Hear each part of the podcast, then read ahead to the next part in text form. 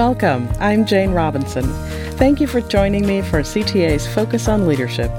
My guest today is Jeff Cloeter. Jeff is senior pastor of Christ Memorial Lutheran Church in St. Louis, Missouri. A native of Minnesota, he's been a pastor in St. Louis since 2005. His ministry has taken him from camps and youth ministry to church planting. As a sixth generation Lutheran pastor, he blogs at sixthgen.com. He is the author of Loved and Sent and Tales from Capicona. Jeff and his wife Bobby have four children Bella, Joshua, Emily, and Jacob. Welcome, Jeff. Thanks for having me, Jane. Excited to talk with you today. Jeff, you and I talked a few years ago about some team building activities you were planning on trying with the church staff. So I thought we could talk about uh, building the staff into a healthy team today. And if I remember right, it was a time of transition for the church. Would you tell us about that? Yeah, I think anybody in ministry, you go through various transitions in your ministry, and it and it can be for various reasons. I'll I'll reference uh, one in particular for me. Eight years ago, uh, I succeeded a long tenured senior pastor. So he was senior pastor of the church that I now pastor for 38 years. Hmm uh, which is a long time, and yes, so I had to follow that. Um, and that is a, a, a, tall task. And in fact, in, in church consulting or church management, uh, well, it's not just churches. Any any organization or business, that succession is is very difficult to follow a long tenured leader. So I recognize that that this wasn't just um, an issue of getting the right strategy in a succession plan, but it was um, attending to the culture uh, there's the old uh, leadership line that strategy eats or, or culture eats strategy for lunch. Mm. So you can have the best plan, but if there's a culture or or just the the dynamic of the community can can make the the strategy uh, not apply. So I had to attend to all of the the cultural and emotional components of a transition of a of a community of people. The church is not a business. It's not uh, an organization. It's first and foremost a community. It's more like a family than mm-hmm. it is a mm-hmm. business. Mm-hmm. And so I had to walk through these people with these people through emotions like grief and change and uncertainty. So when it comes to team building, it started for me with that team, which included certainly professional staff, uh, other pastors, church workers, uh, administrators in our church, and then also the uh, the lay leadership of our church, our board, our elders, and so tending to them and building some kind of a cohesion was really important in a in a tenuous time of transition. Hmm. So um, this obviously is. I mean, I think almost anybody could say, "Oh yeah, we're going to need to do something here." But there are also other times, other events and situations that would bring a light to a need for team building. What are some of those that you're aware of?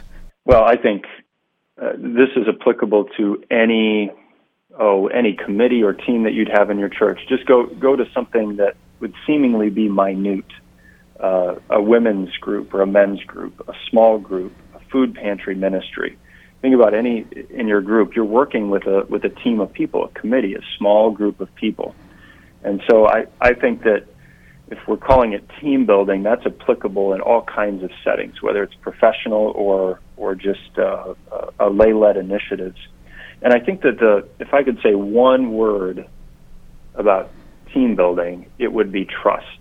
And that's really maybe one word about leadership in general. It's trust uh, you have to trust one another uh, if you're going to work together. You have to trust each other if you're working toward a common goal. Because if it's a goal that's worth chasing, uh, there are going to be challenges and difficulties. And if there's not trust, uh, it's it's going to be a, a detriment to achieving that goal. And so, for me, the goal of team building is trust. I want to to live with, to be with, to to do things with my people so that they get to know me, I get to know them, and we come to trust one another and depend on each other. Okay, great. Uh, that I agree. Got nothing more to say on that one, but I know you're the lead pastor, and at the time when you came in after the transition, you saw this coming as something that you'd need to lead the team building and that work. Do you think that the pastor is always the right person to lead the team building, or is there someone else who might take that on? Yeah, when it comes to the actual doing a particular exercise, I think that can be anybody. What I think is important for pastor or really any leader, if you're a leader in in your area of ministry, you do have to own the uh, the team building or the trust building task. If you're not for it, if you just see it as well, this is a waste of time. Let's get down to business, or let's get to the agenda. Uh, then people will quickly see that you are uh, that you're task focused. You just want to get stuff done. Uh, team building cares more about the person than the task. It shows that you care about your your team, that you're not just uh, treating them like machines, you're treating them like, like people. And so I think the, the leader, or if it's the pastor, we need to be the, the champions of that. We need to be advocates for it and insist on it, insist that we act as family together. Uh, now, in terms of actually executing or doing it, absolutely, you can bring somebody from the outside. Sometimes I, I ask. We have a uh, our youth worker, uh, Daniel, is just really good at kind of those uh, activities or games that we might think are kind of silly. Um, but I, I'll have him lead it because he's really good at it. Mm-hmm. But I'm the one that says this is valuable. We're going to do it. Daniel's going to lead us, and uh, and then he can do it better than I can. That's great. I know you brought up uh, that kind of silly thing, but there is something powerful about laughing together that somehow ends up in trust. I've noticed that yeah, myself. Absolutely. Yeah. Mm-hmm. Well, thank you. You've given us some great things to think about. We're going to take a quick break. And when we come back, our guest, Jeff Cloeter, will give us some actual team building ideas and suggestions. You want to see others grow in Jesus. So do we. As people called to help disciple others, we never want our efforts to fall flat but we all have days where we feel like we're not making a difference. CTA's thought leaders, writers, and artists want to support the work you're doing. We've created a library of quick wins, big ideas, and ministry materials for every occasion, and they're all available to download or stream directly from our site. Focus on Leadership podcasts like this one are archived at ctainc.com, and those archives are available only in the Advantage program. In addition to the exclusive digital library, the Advantage members get free shipping on every order and free product samples twice a year. You can see what it's like today. Visit ctainc.com and click on the Advantage, then download the free starter pack. Or sign up for 30 days free and access all the perks available to members. That's ctainc.com and click on The Advantage.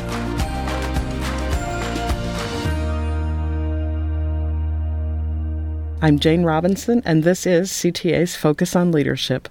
I'm talking today with Jeff Cloeter about team building with church staff.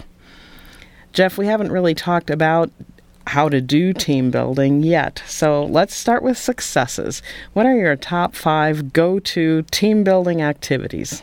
Well, I, I did serve as a camp counselor for a number of years. Maybe some of your listeners have been a part of camp ministry. I think that's a great training ground for um, yeah for a number of reasons. But one is just that you you learn what it is to to live with a group of kids for a week, and that includes kind of the team building or the trust building exercises. So you know, a simple one is is uh, I have questions where I interrogate. You know, if you were invisible for a day, what would you do?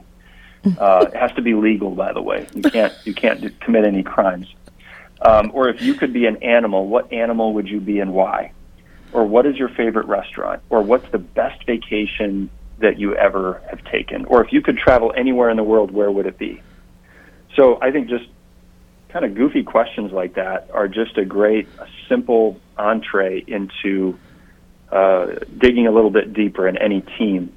Mm-hmm. Uh, another one is just meals or parties. So, just as an example, in our staff, we we try to party regularly, and we have kind of reasons to do that. So we do every month celebrate uh, birthdays of that month. Anybody who has a birthday, we do a staff appreciation meal in May. We just had my core staff to my house for uh, a Christmas party, and that was great. In fact, in the past, pre-COVID, um, I would have over at our home kind of we call it the staff Christmas party, but it includes spouses. It includes our volunteer receptionists who answer the phone, and we would have 80 people in our house, oh. which is really too many. but it, it became such a camaraderie because people were like, "Cool, I'm going to the pastor's house, mm-hmm. and I'm shoulder to shoulder with all these people." Now, you know, now in COVID, we're like, "Oh, that that, that doesn't work." But um, just an example of uh, the point is making people feel in like they're they're in on something. You mm-hmm. invited them in, and I think meals are a great way to do that. Um, another is with our with my core ministry staff too. I just do pick uh, activities to do. So we've been to Top Golf before, and oh. just you know, even if they're not golfers, you can go to Top Golf and just be goofy, swing a club, eat some food. We've done an escape room before, which you know you, you're given a task. It's problem solving. You, you're forced to work together. You're stuck in a room together and trying to get out. Uh, but things like that, you can just pick any kind of event, and it takes a, a little investment. Like I'd say once or twice a year, we invest a, a half a day in something like that. Okay. Um, even for some of my core staff, we've gone out of town, whether it's a conference. We, we choose strategically, we're going to go to this conference together. And uh, that travel, the road trip, so to speak, um, has moments to have conversations you wouldn't have on a daily basis.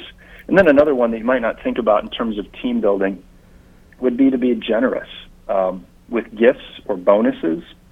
So I look for ways to to do a, a special bonus or a gift uh, to our to our staff and leaders.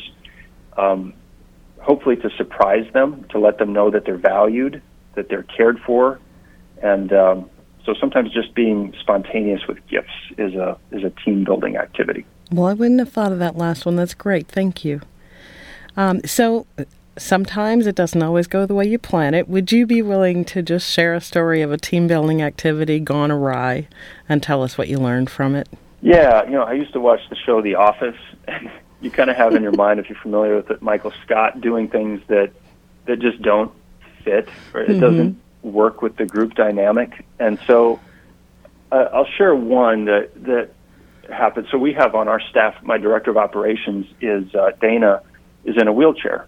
Um, she's paralyzed from the waist down, and so um, it, like the the top golf thing, like almost was a disaster because it didn't dawn on me. Like, yeah, what this isn't going to oh. work. And so we got there, and I'm like, oh shoot, I forgot about Dana. I don't want her to feel excluded yeah. And um, so I would say, like, picking something where everybody can do it. Like, if you're going to play, like, a, a basketball game, not everybody can play basketball. So now, thankfully, she's a good sport and good natured. And actually, they arranged it, the staff at Top Golf arranged it in such a way that she could pull up with her wheelchair and with one arm swing at the ball. And she actually did better than probably half of our half of our staff. So it turned out okay anyway. Oh, that's good.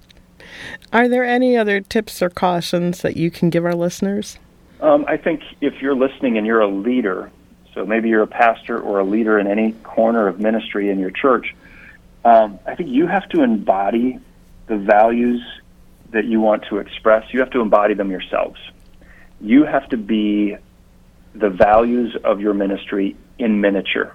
You're kind of a walking billboard for the values. So, in in my church, I look at our values are generosity, self sacrifice, uh, unity, uh, fun, uh, relationships. Those are all values that, that I want to embody in our team.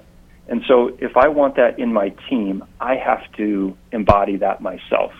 So I try to make team building very natural, kind of an extension of who I am and who I want to be. And so I have to, again, you, you have to be a champion of whatever kind of team building uh, that you're doing and be wholeheartedly in it. Great.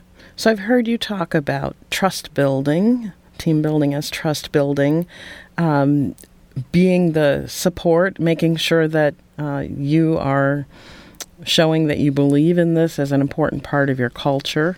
Um, I've heard about you helping people see that they're valued and that you're thinking about every person on the team.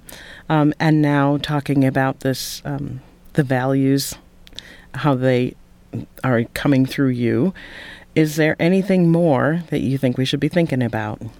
Yeah, I think so. This is a line I tell to my staff. So if we, you know, one of our staff members has some chronic health issues, or uh, another another uh, staff member has had to, to tend to some crisis in his family, and whenever that happens, maybe they need to take some time off.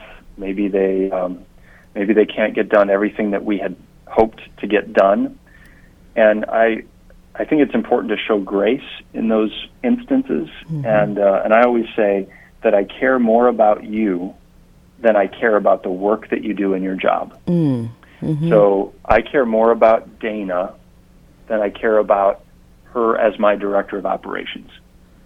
And so I, t- I ask about how's the family doing? How are you doing? Um, if I see that she's getting tired, uh, worn down a little bit, I say, you know what? Friday afternoon, we don't, you're not really needed. Like just, and I know that she works at all hours of the day. I have to actually pull her back. So I'm watching her and saying, you know what? Just go home. Don't don't be here.